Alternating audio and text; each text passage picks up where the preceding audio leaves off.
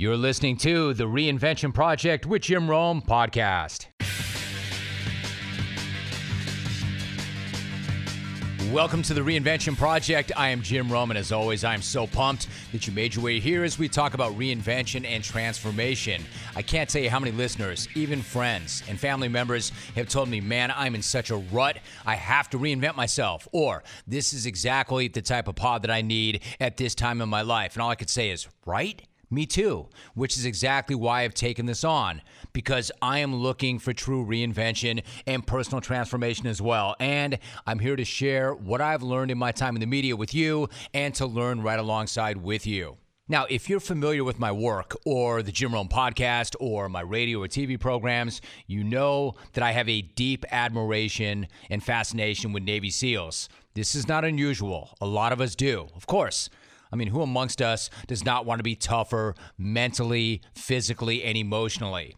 And I've had the pleasure to meet numerous SEALs, some of whom I consider to be very good friends. And they're all badasses, every single one of them. Now, I'm not naive enough to think that I can do what they do. Of course not. But I sure as hell would like to be able to emulate some of what they do. I'd love to be able to work in some of the attributes that make a Navy SEAL a Navy SEAL. Which brings me to this week's guest, Rich Diviney, a Navy SEAL and the author of a book entitled The Attributes 25 Hidden Drivers of Optimal Performance. Not only a badass, as you might expect, he is that, but one of the more cerebral people I have ever spoken to. He's a former commanding officer. He served more than 20 years as a SEAL with more than 13 overseas deployments. He's an author, a leadership expert, and in this conversation is going to share some of the keys to optimal performance in virtually any environment. What you want to do is get ready to hammer out some notes because you're going to get about three hours of content in less than one hour, and it is all gold. And as always, stick around for my thoughts and my reaction after the conversation. Episode five of the Reinvention Project with guest Rich Diviney is coming at you right now. This podcast is sponsored by Carnivore Trading. We are going to get into why you want their stock market information on an everyday basis. Details in this pod. So, Rich, it's just absolutely great to have you here. I want to say that you've written a fascinating book called The Attributes 25 Hidden Drivers of Optimal Performance, which of course we'll get into. But let me start right here. Like a lot of people who read your book, or seek you out, I am fascinated by Navy SEALs and what it takes to become a Navy SEAL and who makes it and who doesn't. And frankly, it's been that way for me for a long time. As an example, the first SEAL that I ever met was somebody who I became very good friends with, the late Richard Machowicz. Now, I don't know if you ever knew Mac or knew of him, but he was a tremendous guy and I had a great deal of love and respect for him. And then I read and study as much as I can about the SEALs. Of course, I read your book. I'm an enormous David Goggins guy, Jocko Willink. I've got great respect for Mark Divine, who I've talked to a number of times. I just read Brent Gleeson's book. Obviously, I'm fascinated by and I get a great deal out of studying Navy SEALs and folks like you. So, having said all of that, let me start right there. Why did you, Rich, want to become a Navy SEAL? Yeah, you know, I I grew up wanting to be a Navy pilot. My dad was a private pilot. My twin brother and I got uh, got obsessed with flying, and it was around the 19 it was around the Gulf War in 1990. I read an article about the SEALs, and I realized I discovered who they were, and I said, man, these guys do everything. They they operate in the snow, in the jungle, in the desert. They're underwater. I was I, I was always I loved being underwater. I loved everything about the water, and I said this sounds exciting. So I went to uh, Purdue and was ROTC and um, ultimately just said to myself, you know, I knew I could be a pilot, but I just never wanted to look over at the SEAL teams and wonder if I could do it. so I so I chose to go SEAL teams, and uh, fortunately, it worked out pretty well. Yeah, that's amazing. Now, the book itself is called "The Attributes: 25 Hidden Drivers of Optimal Performance." Note: optimal performance, not peak performance. So, what is the distinction to be made between the two of those things? And then, Rich, why should we all be shooting for optimal performance as opposed to peak performance? Yeah, it's a it's a distinction that I had to kind of come to realize when people kept on asking me about the SEAL teams, and and they had the, this assumption that the SEALs were the were the kind of the best peak performers on the planet, and I I had to disagree because I remembered my time in SEAL training when I was freezing in the surf zone, or even time in combat, and you know there's nothing peak about that. You know, peak is an apex from which we can only come down, and it oftentimes has to be prepared for and scheduled and planned. I mean, the the professional football player, for example, can can and does spend his entire week preparing and and planning and prepping to peak for three hours on Sunday, and and there's nothing wrong with that. So that's perfect, and some business folks can do that as well. If you have a presentation, it's okay to peak, but optimal is really about can, how can I do the very best I can in the moment, whatever the best looks like in that moment, right? So sometimes the best feels and looks like peak. It's flow states and everything's clicking, everything's going great. But other times, peak or optimal performance, your best is I'm just I'm head down. I'm I'm grinding it out. I'm taking all I got is just to take step by step, and and it what it does, I think, for for all of us is it gives us a, a permission to modulate our performance. Listen, I, I don't when I'm driving to the grocery store, I don't have to be peak. You know, I can I can understand I can be like out of a level 10, I can be level 4. I know how to modulate that so I can prepare to peak when I need to peak, but also pat myself on the back and and recognize success even if it means, hey, I'm just gutting it out. It's dirty, it's ugly, it's gritty but I'm taking it step by step, and that's okay too. All right, so that's really interesting. You've got me rethinking this thing because when I started doing this, Rich, I would even say things like, I want to talk about reinvention and transformation and quote, peak performance. But the way you lay that out, like if we're not elite athletes or we're not in spec ops, is peak performance even realistic? Or should we forget about that altogether and only focus on optimal performance? Well, it's interesting. I think I think we, it should be kind of the reverse. We should we should we should uh, well not the reverse, but we should think about not throwing peak performance out, but just understanding that there's a time and place for peak, and and it's perfectly okay to plan and prepare for those moments where you need to peak. But I mean, even the pro athletes, no matter who you talk about, no matter how good they are, I guarantee there are moments in their lives where they're like, "Hey, I'm not peaking right now," you know. And and I think what it allows us to do is understand that if you are just uh, striving to do the best you can in the moment, um, that's great. And you know, just look at 2020.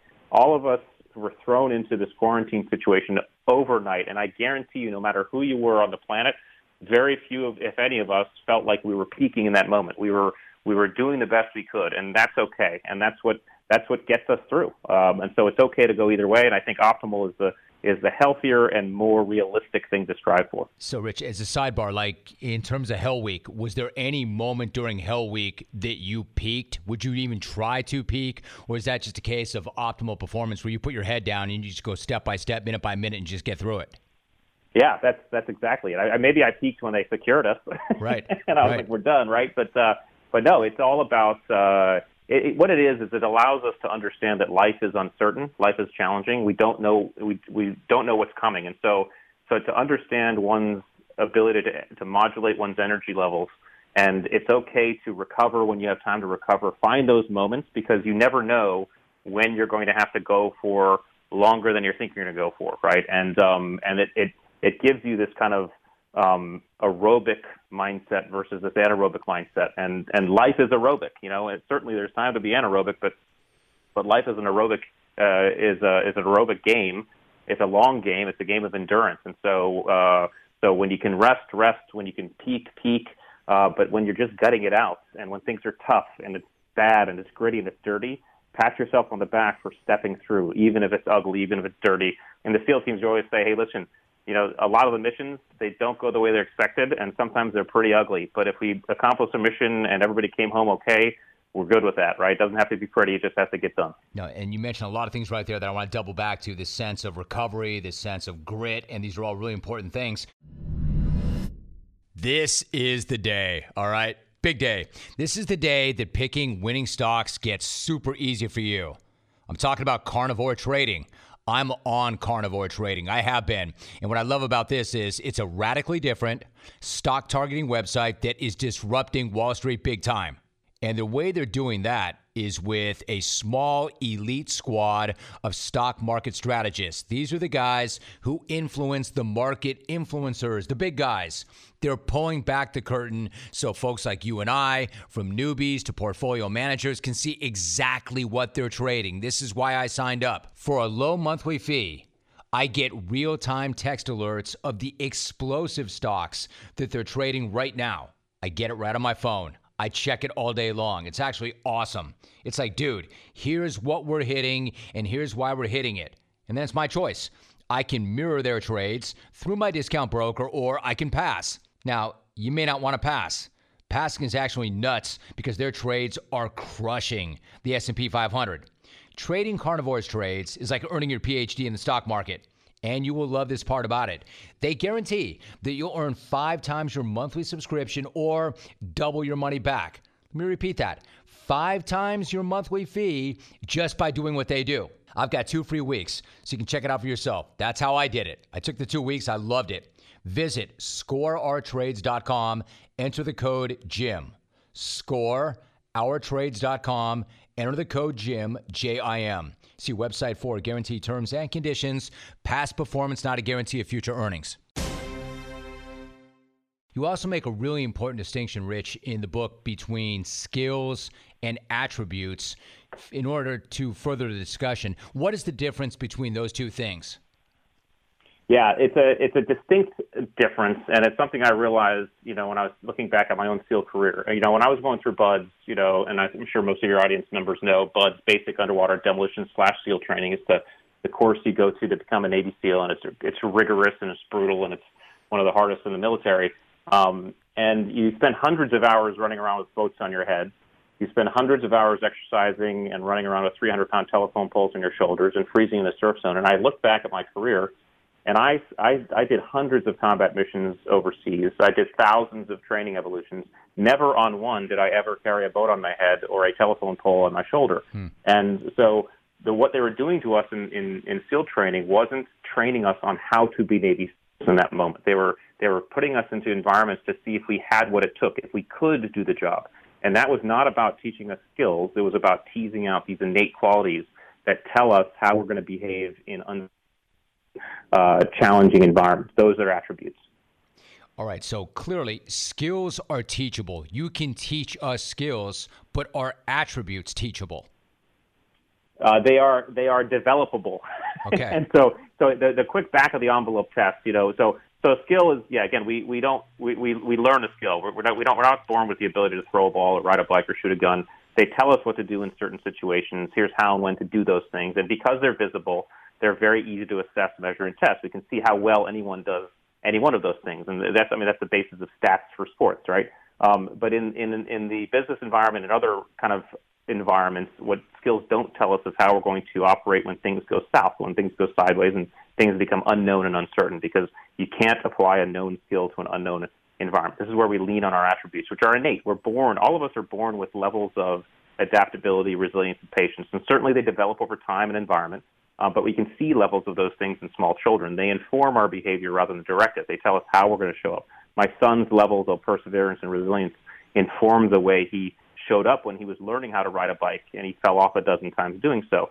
And because they're hidden, because they're kind of in the background, they're very difficult to assess, measure, and test. You can't sit across from an interview E at a table and assess their level of adaptability or level of patience, right? So, so the times you see this most viscerally are in times of challenge, uncertainty, and stress. A quick back of the envelope test, because skills and attributes get conflated all the time. A quick back of the envelope test to, to, to decide whether or not it's a skill or attribute is ask yourself, can I teach it or can I be taught it? If the answer is yes, it's probably a skill. Um, it, Jim, if you wanted to, say, if you said, "Hey, Rich, I want to learn how to shoot a gun and hit a target," I could take you out to, out to a range. I could teach you how to do that within about three hours. That's a skill. If you said, "Rich, I want to be more patient, I couldn't sit you down and teach you a class on patience. Okay, to develop an attribute, it takes self motivation, it takes self direction, and then it takes the it takes the the uh, ability for that person, that individual, to deliberately step into discomfort so that they may test that attribute. You would have to go then decide to and step into situations that tested your patience so that you might develop it. So they are developable. It just can't be done the same way as a skill. And I would imagine, Rich, and you have to be committed. In order to develop those things, you have to be committed and put the time in. Now, something in terms of the grit attributes that you write about in the book, let me ask you about resilience. In fact, in terms of that, you write about the two minute rule. What is the two minute rule? Rule is a is a is a, a, kind of a rule that my one of my favorite CEOs taught us, and it was something his grandfather taught him. And it was really this idea about how to practice resiliency, and that is if anything bad happens, all right, and I'll call bad little tragedies. Obviously, some big tragedies that take more than two minutes, but if anything bad habit happens, you have two minutes to kind of kick the dirt, wallow, feel sorry for yourself, And after 120 seconds, you get back to business, right? You say, hey, I'm done, and you get back to baseline. Same thing happens when something great happens. Mission goes well, whatever whatever good thing happens, right? You got two minutes to say, great, celebrate, pat yourself on the back, you know, you know, um, rest on your laurels. After 120 seconds, you get back to baseline and you keep on going. This is a way that we can begin to practice the resiliency muscle because again, there are going to be things that hit us that are going to take a lot more than two minutes to uh, get over, and there are going to be some celebrations that we want to celebrate for more than two minutes, right? Um, but if you take the little tragedies, the spilled milk, the traffic, the the spat with you know with a with a partner or loved one, um, those little things, and you practice these two minute rules, then you start to exercise the muscle of resilience, so that when the big tragedies hit, hopefully you're better equipped to kind of get back to back to baseline and hopefully grow from it. Huh. So what about is that the goal to just get back to baseline, or can we get better and go farther than just baseline? How would you term that? Oh yeah, so, so yeah, so so the the ultimate goal is what I'll call anti-fragility, which is a great book by Nassim Taleb, and that's the idea that when you get hit, you get you know, get hit with something, uh, when you come back, you've grown stronger, right? You, your baseline has moved, uh, and and you've become anti-fragile, and so so yes, that is the goal. That definitely takes. That gets into what we were going to talk about, which is recovery. You to to become to to to be resilient you know, and get over something, get back to baseline, takes some recovery, takes some reflection. But to really get, you know, exercise anti-fragility, to grow from it, it takes some deep recovery and deep reflections where you, you have to look back, you have to have recovered enough to have kind of distilled most of your emotions so you can start asking some cogent and logical questions about that event and say, hey, what did I learn? How did I grow? How did I become better? And that's the way we start striving towards anti-fragility. Because if we don't do that, and if we don't do at least resiliency, then we're going to fall into entropy and we're just going to get uh, worse and worse over time, which is which is uh, trouble. So, if Rich, if recovery is critical, I mean, what does that look like? How do we recover? Yeah, well, the the first and most the most the first and best way is sleep. Right. you know, sleep is a natural way to recover. Deep, effective, good sleep um, is the human body's best way to recover. Um, other ways is to understand our physiology uh, in essence, um, to understand how, what, and how those things are that allow us to get calm, get peaceful, uh, grat- get grateful, get joyous. Um, you know, people, some people meditate, you know, and that's for some. For others, meditation is tough. Um, you know, some people pray, some people surf, some people any type of activity that allows you to um, be peaceful, be calm, be joyous. Um, I like to run. You know, I don't meditate very well, but I'll go for a run in the woods here in Virginia where I live and I won't have headphones. I won't tie myself. I'll be by myself in the woods, and it just allows my whole mind and body to clear out. And it's a deep recovery thing for me. And I'll, you know, hanging with my kids, hanging with my wife, those types of things. So, so we can inflict in our in our daily routine some of these recovery moments, um, kind of micro recovery moments. Uh, it could be visualization too, or music that allow us to charge that battery um, so that we're not as much of a deficit at the end of the day, but we're also more prepared when some of that big stuff hits and we don't have, we have to go longer without any effective time to recover. The tournament is here. You know what that means? DraftKings, the leader in one day fantasy, is celebrating with their largest free college basketball survivor pool ever. How large? $1 million in total prizes up for grabs. One mil. And if that's not enough, when you enter the free, I want to be very clear about that. It's free. When you enter the free DraftKings $1 million survivor pool, you get a shot at winning 10,000 bucks. It's so easy to play. You pick one team per day. If they win, you survive and advance to the next round. The last person standing is the winner. Remember, you can only pick a team once for the entire tournament, so choose wisely. DraftKings is a safe and secure app. You can deposit and withdraw your funds at your convenience. Get in on all this week's action. Download the DraftKings app right now. Enter the code ROME during signup and enter the free $1 million survivor pool. Again, the code name is ROME, R O M E, to enter DraftKings free $1 million survivor pool. Eligibility restrictions and terms and conditions do apply. See DraftKings.com for details in terms of sleep, I'm kind of curious. Like, I'm of this mindset, and less and less as I get older, like, hey, man, I, I can get by in five hours sleep. I got work to do. I got to grind. I got to work hard. I mean, what do you make of that? Can people really effectively get by on five hours sleep consistently? And I'm curious, how many hours a night do you get consistently? Yeah, I mean, when I when I talk to the neuroscientists about this, they tell me that it's not as much it's not so much about quantity of sleep as it is quality. And so I am someone almost like you. I, I'm pretty much a six hour a night uh, sleeper. If I'm, you know, those are my averages. If I'm lucky, I get seven. It's very hard for me to sleep past seven hours. Um, it's really about the quality of sleep. Are you getting into the four effective cycles of stages of sleep, and you know down to, to, to stage four? You can do that by proper sleep prep, right? You know, no, you know, try not to eat caffeine, drinking alcohol, eating before bed, things like that will uh, will affect your physiology and won't allow you to get into those deeper cycles. So, so sleep hygiene, uh, keeping your room dark, and things like that. So, it's really about understanding quality sleep, not not not really as much about quantity. I got it. All right. So let me ask you about mindset for a minute. Like, uh, frankly, frankly, Rich, I wish I had a better mindset. Like, I'm current, I'm constantly trying to flip my mindset. It seems to me that if I'm going to achieve true reinvention or transformation, it has to start with an improved and elite mindset. So, how do you go about creating an empowering mindset? How do you improve in that regard? Yeah, well, so so I'm so one of the things I really am a proponent of is purpose, um, and and purpose for me starts with understanding my objectives, and and oftentimes, if not almost always, writing that down, um, because for me the act of writing down something like that, a goal or an outcome, allows me to uh, to expand upon it in ways that fill out that purpose and that um, and that meaning around that. I mean, it's something. It's one thing to say, hey, I want to run a marathon, right? And you know, by the end of the year. But when I can write that down and start start explaining why I want to run that marathon, what are the, some of the things that I think it'll do for me, that really begins to fill out that purpose and, and set the mindset in a way that that allows you to start kind of pursuing that. Um, once that's set, I always like to say, be resolute in the outcome, but be flexible in the approach, right? Um, because it because the pathway, even though you can kind of lay out a, a general plan, the pathway is very rarely going to go exactly how you planned it, right? It's kind of like the the, the Tyson saying, you know, everybody has a plan until someone gets punched in the face, right?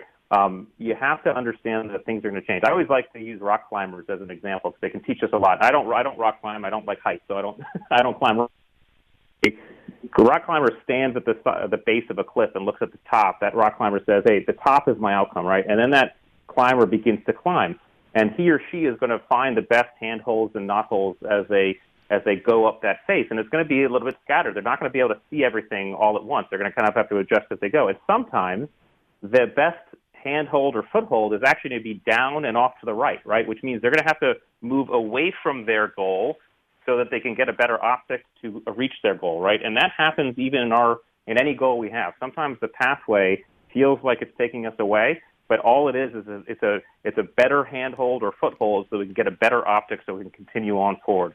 So be flexible in the results, but be resolute in the outcome. I love that analogy. That works so well for me. Now, you're also big, Rich, on the concept or notion of asking questions. We're constantly asking questions, sometimes consciously, sometimes unconsciously. So let me ask you this What types of questions do most people ask themselves? And what are the types of questions we should be asking ourselves?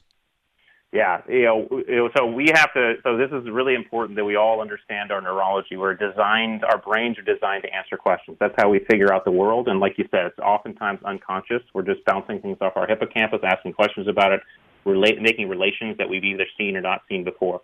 When we consciously take charge of that process, when we embed a question into our frontal lobe, into our conscious mind, our brain has no choice but to become uh, to come up with answers. And so I do this experiment with people when I teach classes sometimes. I say, listen, take out a sheet of paper and write at the top of it, how would I double my income in the next six months? And I give the, I give the participants about 30 seconds to answer that question.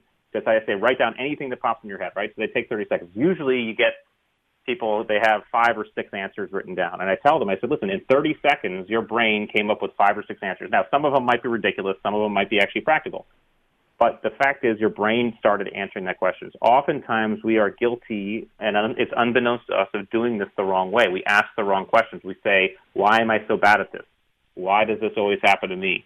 Um, why are these people out to get me? As soon as we lodge that question into our frontal lobe, our brain is going to come up with answers, and most of them are going to be ridiculous, but they're all going to be disempowered, right? So, so the key is the secret of every high performer I've ever seen, and I've certainly done this since I was in high school, is to deliberately take charge of the framing of those questions and ask better ones. How can I grow from this? Who's out there that can help me? What else can I do? Right? Um, our brains will, if we take charge of our neurology, our brains will always begin to answer questions. A question I always get from people is say, "What are the best questions?" That is very subjective to the situation, but I will say this: if you have, if you don't know what question to ask, a perfect question that I always ask myself in that situation is, "What is the better question right now?" Hmm. and I come up with better questions. You know, that's so great. Like, how do we then direct our neurology? How do we control our brain? Is that not the key? And then how do you do that? Well, yeah. I mean, we can do it very. I mean, simply by uh, by controlling our focus. I mean, we we move to what we focus on, right? So I, you know, in the fields, I was lucky enough to go to a bunch of driving schools. I love driving. I think in another life, I would have wanted to be a race car driver. I just love it, or a motorcycle racer, something like that.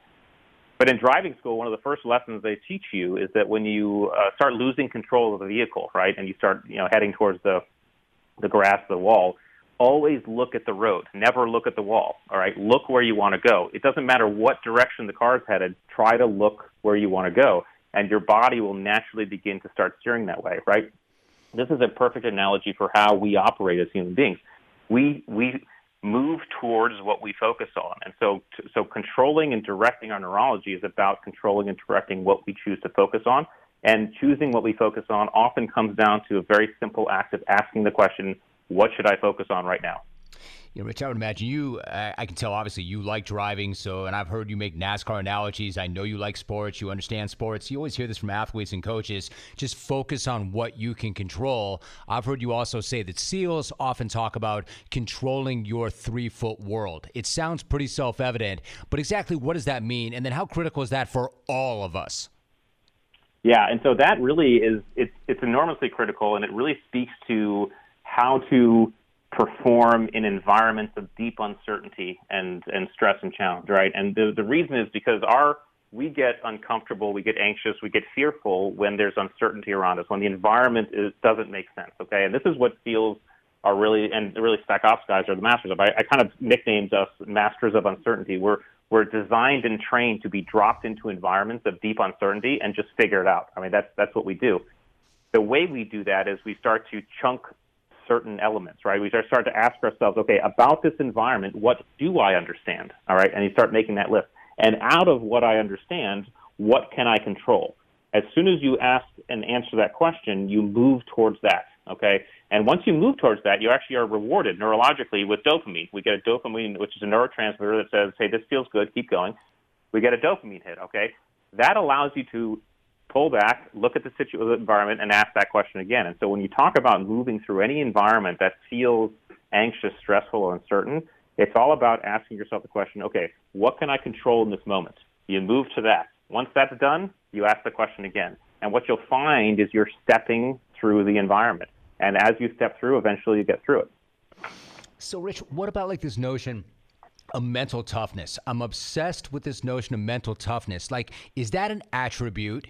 And if you can't teach it to me, and I don't have like, I don't come up in an environment, say I'm upper middle class and I've never really had great, great adversity throughout my life, how do I get mentally tougher if I don't have to go through those things? Well, so I've I, I really thought deeply about mental toughness when I when I put together the book, and I I couldn't effectively qualify it as an attribute because right. it didn't seem it didn't seem that elemental. It, it seemed it seemed like mental toughness was made up of a few different things, and that's kind of why I focused on the grit attributes. I think if you start looking at the grit attributes, the grit attributes begin to speak to mental toughness just in pieces, right? So the grit attributes are courage, perseverance, adaptability, and resiliency. Okay, courage. Courage is literally the ability to decide to step into our fear. Okay, and again, our brain is set up and designed so that when we choose to fight, which is step into our fear, we are a circuit. There's a circuit that switches in our brain, and we are given a dopamine hit when we decide to do that, right? And this is this is evolutionary design because we were we were designed to go find and explore and and and hunt and do what we needed to do, right? So so the brain and the body needed ways to reward the efforts. Okay, every time we step into our fear, we decide to fight and step in, we get a reward. Okay, that begins the element, that's the first element of mental toughness, okay? Um, then there's perseverance. Perseverance is this idea that I'm going to keep kind of doing it, right? This is, this is a combination of, of persistence, which hey, if I'm doing something the same way, I'm just going to keep doing it. I'm going to, you know, I'm to just be persistent with it. It's kind of the stonecutter approach. I'm going to knock on something that's you know a hundred times before it breaks. That might be the way. It's also a combination of tenacity. Sometimes you need tenacity, which is hey, I'm going to try something, but if it doesn't work, I'm going to change. And then you start getting into that in the mental fortitude, the ability to kind of distinguish between pers- uh, persistence and tenacity and kind of step through. So courage, perseverance, I'm stepping through. Adaptability, which is, hey, the environment is changing around me without my control, and I have to change, right? I'm not going to change it, so I have to change. I have to evolve. I have to adapt, or else I will grow extinct. So, so it's an ability to adapt to the environment, be willing to to bend with the wind if you need to. Uh, and then finally, resiliency. After you're going through all of that madness and, and stress and strife, how can I effectively recover and get back to baseline so I can do it again when I need to. And I think all of that, I think that process, I think mental toughness is really a process. And I think I, from an attribute standpoint, that's how I would kind of describe the process of mental toughness. Wow. Rich, what about grit? How would you define grit? So grit, I would define as those as the ability to kind of uh, power through those moments. Okay, and, and I would I would actually say they're they're smaller, shorter moments. Okay, and I wouldn't put I wouldn't put a specific time frame on, but I would I, I, I made grit a distinguishable category from drive. Whereas drive, I would say, is the, are those those attributes that allow us to kind of set and achieve audacious and long-term goals. Those are the drive ones. Whereas grit is the ability to kind of power through. So so in the in the in the process of, for example, setting and moving towards a goal over long term, you are going to need spurts of grit to do that, right? So so grit is kind of that short term power through, persevere, tough it out. And drive is like, hey, how can I set a long term goal and over the course of time move towards that, be resolute and figure it out and make it happen. So, Rich, what about drive? You know, a few things before you go, and it's all so fascinating to me. But what about drive? Is that is that purely innate? You always hear people say, "Man, that guy's so driven. That guy wants it so badly." Is it innate, or can you develop drive? I, well, I think you can develop any of these. Uh, so, so I think I think those who seem innately driven are simply people who happen to have been uh, who happen to have a natural predominance for the drive attributes, things like self-efficacy, discipline, open mind, and even cunning and narcissism to a degree. Um, it, those who aren't necessarily driven uh, may have one or two of those, but may be lacking on others. And certainly, certainly, someone, if they want to develop any one of the attributes, can decide to do that and develop their drive. Uh, but there are some people who are just fortunate enough to have a predominance of all those attributes and and uh, show up pretty driven. so, Rich, what about you? Like, I mean, frankly, I, I find you to be extremely cerebral, but I, I, just, I don't know how you get through what you get through, you personally and those like you, without having whatever you want to call it, like a chip on your shoulder, that intense drive and fire and focus. Like, what were you like before you attempted all of this? Did you have that kind of drive? Was there a chip on your shoulder? You know, it's a great question, Jim. I, I, I don't know. I'd have to really do some some introspection to, to see if there's a chip on my shoulder. I, I think I think I certainly was interested in trying something that very few people could do. Um, this is where the little bit of the narcissism comes in. You know, I wanted to be a badass. I wanted to be the best at something, and I think that's why I think narcissism, to a healthy degree, is an incredible driver. Because I asked my my team buddies the same thing. Like, yeah, I wanted to be a badass. You're you're 22 years old or you're 18 years old, and you want to try something that no one else can do. So so I think it was that. But again, that doesn't get you necessarily through the really, really tough stuff. Um, when when things when the shit really hits the fan and it's really ugly and dirty, I think what gets you through are these attributes. And I think I just I fortunately um, was was predisposed with with many of them, and perhaps some of the things I did as I grew up helped develop those. Um, but uh, but I would I would maintain that guys who get through SEAL training just show up and and they are naturally predisposed to have a little bit more of some of these grit attributes and some of these drive attributes that that allow you to kind of and some of the team ability attributes that allow to allow you to get through it. All right, so you've seen this. I mean, you did get through it, and you've taught it, and you've analyzed it, and you've recruited, and you you've made this something where people are counting on you to select these kind of candidates. I mean, you've done this for a long, long, long time. So, who are the guys who get through it, and who are the guys who don't? Because most wash out, obviously. Yeah. Well, okay. So I think I think um, obviously there's courage in anybody who tries. That's cool. I think perseverance um, and resiliency. I think you have to be able to persevere uh, uh, and and be resilient. I think if you have to be a little bit more on those. um, and adaptable because the because you just have to understand, hey, the, the shit might hit the fan. I have no control over that, so I just have to adapt and and get through. So I think I think I think the grit attributes are you have a predominance of the grit attributes. I think you have a predominance of some of the drive attributes, the guys who get through, which is self-efficacy, um, open-mindedness, cunning, uh, and narcissism, and discipline. Um, one of the biggest things, Jim, that I think uh, is a distinguisher is humor. So let me tell you a story. Mm. In, in field training, you do something called surf torture, and for the audience members who don't know what that is, you, uh, as students, you link arms uh, with each other. You walk out to the into the surf zone until about knee high, and then you you, you turn around, you lay back, okay, and the and the, the waves crash over you, and then they recede and they crash over you. And anybody who who knows Southern California knows the water actually is not that warm, you know, and especially in November, it was like in the 50s. It is one of the one of the coldest things that you could ever do, and, and a lot of people quit. Rich, can well, I just say, as a as a native Californian, I'm just going to say it. It's fucking cold. All right, it's yeah, really fucking yeah. cold. Yeah, it's miserable. It's miserable because the wind hits you once the once the waves receive, then the wind hits you, right? So so anyway, um, the instructors will during this evolution, oftentimes as they did when I was in the surf zone, they drive up on the beach with a van and they get out with a megaphone. And they say, okay, and I remember them doing this to me. They say, hey, we have hot chocolate and blankets and donuts for anybody who quits right now. Okay. Um, and you get a lot of people quitting. And I remember them saying this to us when we were in the in the surf zone. And the guy to my right, guy next to me, I was locked arm with, immediately yells at the instructor. He says, "Hey, do you have any chocolate glazed donuts? Because if you don't have any chocolate glazed donuts, I'm not quitting." right. right. So he says that, and I burst out laughing, and he burst out laughing. And in that moment, I was like, "Ooh, I'm going to be okay. I, we're going to make it." And I looked to my left, okay, and the guy to my left, he's stone faced, right? He didn't even hear the joke. He's lost in his pain. And I say to myself, I was like, that guy's not going to make it. And sure enough, within a minute or two, he gets up and he quits. Well, what happened there was that laugh, right? We don't understand. Sometimes we don't recognize the power of laughter. Laughter is an involuntary response. And when we laugh, we release three chemicals, okay? Two neurotransmitters and one hormone. One neurotransmitter called dopamine, which you've already described. It's this feel good chemical. We all know about it. It just makes, it says, keep doing this. This feels good, okay? That's dopamine. We also get endorphins. Well, every athlete who's listening to this, or anybody who who runs or does any athletics understands endorphins mask pain, right? They're the runner's high. They're, they basically they're the human body's opiate. Okay, you also get flooded with endorphins when you when you laugh, and then you also get oxytocin, which is kind of a which is a hormone. It kind of moves as fast as a neurotransmitter sometimes, but it's a bonding chemical. It's, it's known as a love hormone. It connects, bonds people, right?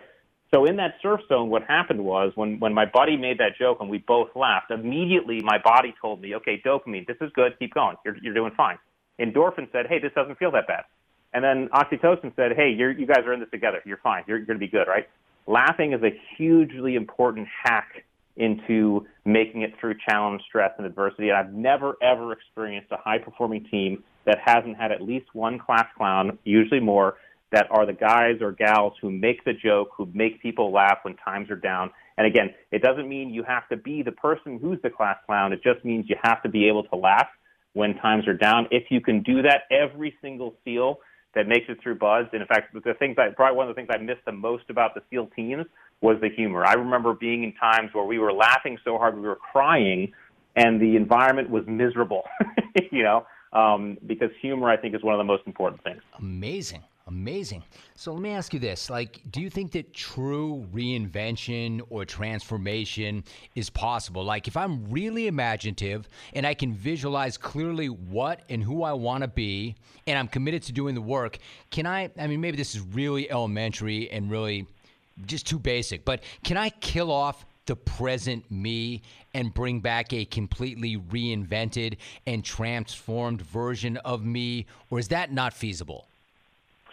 Well, you know, I, I would, I'm with you. I think, I think everything's feasible. I, here's what I would say, Jim. I, you know, I'm really, I'm really into people exploring their potential, and of course, potential, just by the definition, it's never there, right? It's always ahead. Um, and so, and to do that, you have to be able to walk out to your edges, which means you have to walk into discomfort and challenge yourself. All right. I am kind of this person who thinks, listen, we're all human beings, okay? So we're all the same that way. But we're not like kind of like automobiles. Every every car on the street is an automobile. But some are Jeeps, some are Ferraris, some are SUVs. And there's no judgment there, okay, because the Jeep can do things the Ferrari can't do, and the Ferrari can do things the Jeep can't do. All right. The key is, I think, for all of us, is to lift our hoods and figure out what our engine looks like. Because if we're a Jeep trying to run on a Ferrari track, it's going to be a lot tougher to make that transformation uh, than if we say, you know what, I could actually really do phenomenal things for myself and the planet if I roll on the Jeep track. Okay, um, I'm never going to be a, a Drew Brees on the football field, never. You know, but that wasn't my niche. I found my niche in the in the SEAL teams, right? Um, so I think it's important and incumbent on people uh, for people to understand, hey, figure out a little bit about yourself, look under the hood, um, because there's a lot of tips and, and tricks out there that allow and help for better performance. But listen, if I'm trying to put nitrous oxide tanks on my Jeep and big tires on my Ferrari, it's not going to work very well, right? I mean, so you have to figure out which if you if you understand your own engine, you start also understanding what tips and tricks actually are going to work the best for you. So I do think transformation, but the best kind is is understanding yourself to the extent that you can really, really excel. I get that. I like that. So then finally, Rich, let me ask you when you talk about tricks and hacks, are there, you know, you, do you subscribe to there are tricks and hacks, or is there no such thing, and is there really no shortcut?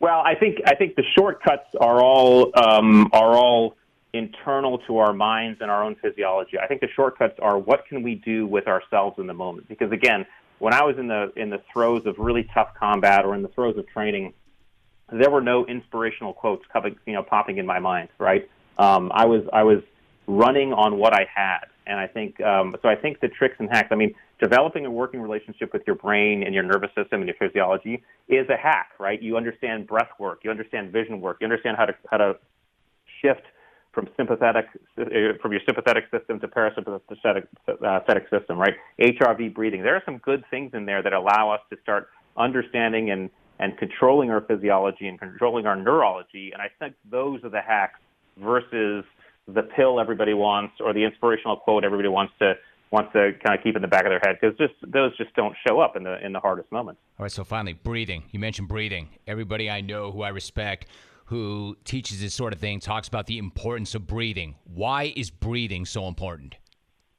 Well, I mean, we have to understand that everything, our entire human system starts with the nervous system, and the nervous system is connected to everything. And our hearts and our brains and our nervous system are all connected by the vagus nerve. All right, and and the and what they found is that our our relationship to the sympathetic and parasympathetic, which also um, directs the levels of, of hormones and neurotransmitters that are being released can be um, can be managed through our breathing. Listen, if we if we're frightened and anxious, right, and we're starting to get a fear response, what happens to our breathing is we start taking short breaths, right? We our breathing uh, uh, quickens and we get less oxygen for every breath, right? Um, it's a natural reaction. So so our nervous system does something in fear, right, and our our breathing responds. Well, you can do that the reverse you can you can take control of your breathing and your nervous system will respond. So breathing, just like the nervous system and, and the and the fear and anxiety response affects our breathing, we can use the breathing to affect our nervous system. And that's, that's exactly what these folks who are doing with the breath work do. They're just basically reversing the process. And you can do that with vision, you can do that with the way you think, and you can do that with breathing. Rich, I mean this in the best possible way. I feel like I'm trying to drink out of a fire hose. I mean, you were giving me so much information and so quickly that I'm trying to take it all in and process it as quickly as I can. Let me finally ask you this notion of flow state, right? Can you can you personally or can any of us can you put yourself into a flow state or is it something that just happens?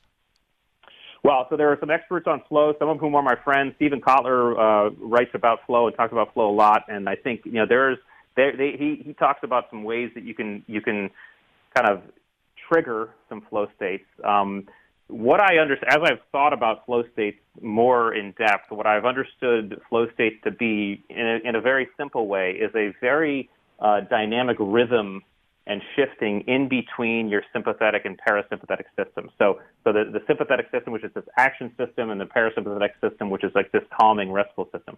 Well, from what I understand flow states to be, it's kind of a it's like a wave that kind of goes in and out. It's almost like a infinity curve that kind of waves in and out of that, where you're you're in action, but you're in a you're kind of maintaining a calm and a and a and a focus, right? So so I have yet to crack the code personally on triggering myself into a flow state. I find I drop into flow states in certain situations. When I'm running, for example, when I'm jogging, oftentimes I'll find myself in a flow state just in thinking. Sometimes when I'm writing, I'll find myself getting into flow states.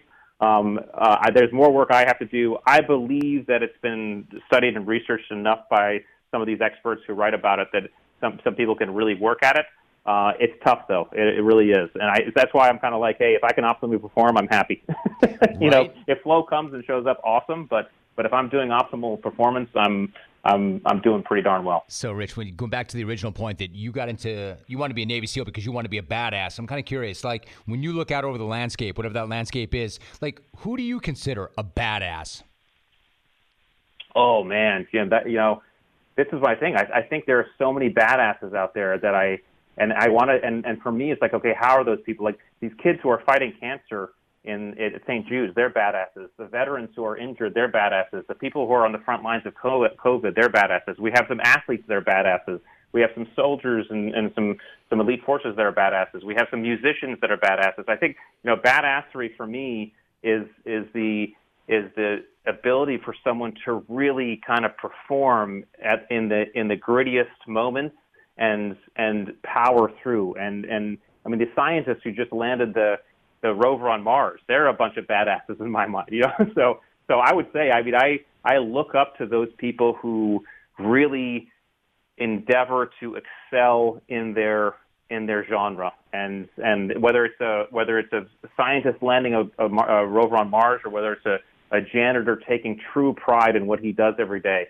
Uh, I really respect people who take pride in what they do and endeavor to excel and endeavor to explore their edges. That's who I think the badasses are. And there's tons of them to learn from, and I'm still learning from from as many as I can every day I can. Right. This is why I wanted to find you. And then a final thought. You mentioned that you have kids. Like I've got a son in college. I've got another son who's a sophomore in high school, and it's really curious. You know, like how, what do you teach them? What's important? I mean, is it important to you that your kids are badasses, or is it important to you that they just find a passion, whatever it is, and they find their path and their journey? How do you approach that as a father, knowing what you know and what you've achieved? Yeah, I, I approach it with the latter because I remember my dad. My dad was never he was never prescriptive as to what he wanted any of us to do. He was always just open. He said, you know, he was always just like, and my mom as well. They're like, hey, just find your find your path. What I I was told by a friend of mine a, a long time ago. He said he said, hey, listen, I think I think it's our responsibility as parents is just to throw as many things in front of our kids' windshield as we can and just see what sticks, you know, and don't and don't place any judgment, you know. My my boy wants to try baseball, sure. If he does it for a season, doesn't like it, okay, try something else, right? If he wants to try the cello, let's try that. If he wants to do drawing, he does, does that. And you know, we are so plastic from the ages of birth to about 22. I think it's more for us. And, and Jim, I'm like you. I have a 15 year old and a 13 year old, so they're right in that teen years. It's more about us letting them forge their their their learnability and figure out those desires. Both of my kids, they they're leaning way t- uh, towards science and math, and and I'm just like I'm thrilled because of it because it's just so cool. Um, and they're being their own people, and you know it's tough. You know I've heard it's tough when you're.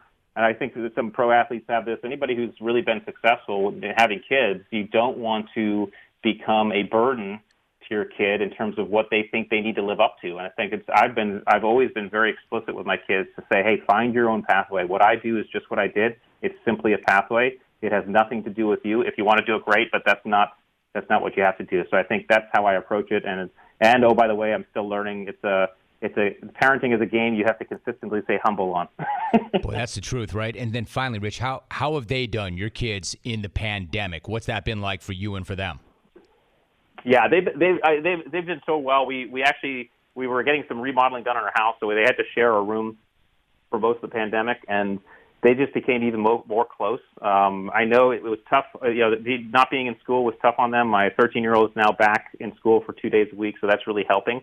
Uh, just getting that social activity back, but but we really ch- use the time to gel and bond as a family, and so uh, and so they're doing well. I have to. I'm, I'm very, very grateful. They're resilient. They're great kids, and um, and we just, we, you know, my wife and I have just stayed, stayed uh, cognizant of that, and tried to communicate with them, and kept the lines of communication open, and you know, made sure we were always being a family. You know, um, you know, they're still 15 and 13, but I still try to hug and kiss them every day as long as they'll let me. That's so great. That's so great. So, Rich, the book really is amazing. The attributes, 25 hidden drivers of optimal performance. Finally, then, finally, then, who who are you working with right now? Are you still working with the military, corporations, individuals, all of the above? What's the future look like for you?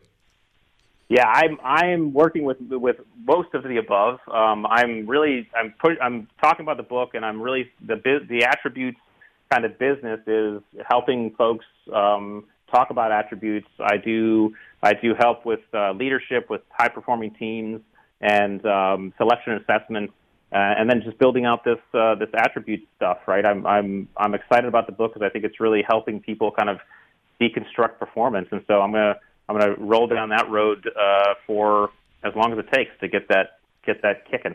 It's an amazing book. It's a fascinating book. It's available where all books are sold. Rich, I so appreciate the opportunity to talk to you, to meet you, to have you share your thoughts with me and with the audience. I got so much out of that. In fact, that that's the kind of conversation I know I'm to have to listen to over and over and over again to really fully process it. But I appreciate you so much, and thank you so much for making time for that. Well, thank you, Jim. I appreciate being on here. I look forward to when we can shake hands in person once all this stuff is, is behind us. And I just, uh, I'm so honored to be on. Thanks for having me. I was going to say it would be an honor to meet you and shake your hand. I can't wait to do that too, Rich. Thank you so much. Thank you, my friend.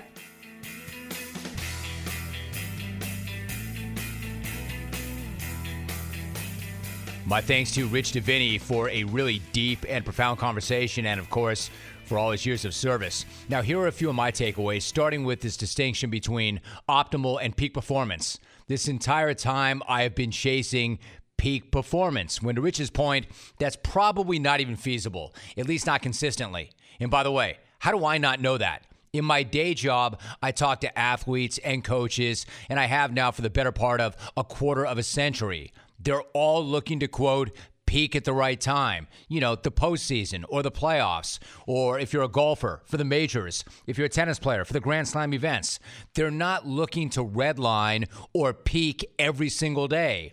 Nobody peaks all the time in life, not even the world's best athletes or spec ops types. Instead, they're looking for optimal performance. As Rich says, they're looking to be the best they can be in any given moment. It goes back to what Inky Johnson said in episode two of this podcast. He would tell his teammates at the University of Tennessee listen, I know you're not at your best right now. That's fine, but give me the very best that you have right now. For instance, you do that every single day, and I guarantee you'll be better than most. Even more importantly, you'll be the best version of yourself because that's ultimately what we're all chasing anyway. Next thing, I also love Rich's two minute rule. Now, I've got a similar rule myself don't get hooked. Don't let somebody or something or some circumstance hook you. Don't get hooked. I learned that early in my career. Hell, we should have all learned that early in our lives. I tell it to my sons all the time. Don't get hooked. Except Rich's two minute rule is even cleaner because he puts a time limit on it. Like if something unfortunate or even something bad happens to you at work on a personal level, just take two minutes. Take two minutes, do what you have to do. Lash out, wallow, cry, dwell, whatever. Do it, but make sure you do it in a two minute window. Then get back on track. Or, as Rich refers to it, get back on baseline. Just as interesting to me is the fact that it also applies to success. Whenever something good or positive happens, go ahead, celebrate that, but for only two minutes, then back on baseline. That way, you never get too complacent with victories and you never get hooked or trapped in downward spirals when things don't go your way. Always forward, never back, and the way to do that is by vigilantly enforcing his two minute rule. And finally, I love this notion that we're constantly asking ourselves questions all day, every day, even if we don't know it. And that most of us are asking ourselves all the wrong questions. You know, things like, why does this crap always happen to me? What did I do to deserve this? Why can't I catch a break? Or better yet, you know what? Skip all that and get right to the big one. Why is the world out to get me? Here's your answer it's not. Yeah, right. Because because you're the one the world just decided it was coming for. Sure, it didn't. That's not the way it works. But if you tell yourself anything long enough, you'll believe it. Rich has a much better idea. Ask yourself much better questions. Instead of asking yourself, why did that have to happen to me? Ask, how am I better for this experience than I was before? How am I smarter, tougher, stronger? How am I better for having gone through that? In other words, just reframe it. Turn it on its head. As Ed Mylett said, things don't happen to you, they happen for you. And as Rich Diviney just said, you just need to ask yourself better questions. That's a wrap for episode five of the Reinvention Project. As always, thank you so very much for listening to this podcast. And if you have a minute and you haven't done so already, please get subscribed. That way, you don't have to go looking for the pod. It will find you every single week. And if you don't mind sharing it with somebody you care about or think might benefit from it, I would appreciate that very much. Have yourself an amazing week, and I will see you right back here next Thursday. Let's do it.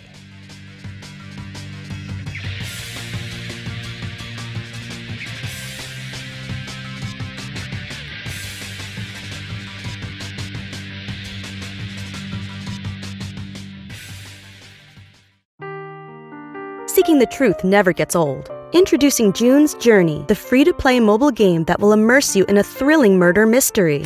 Join June Parker as she uncovers hidden objects and clues to solve her sister's death in a beautifully illustrated world set in the roaring 20s.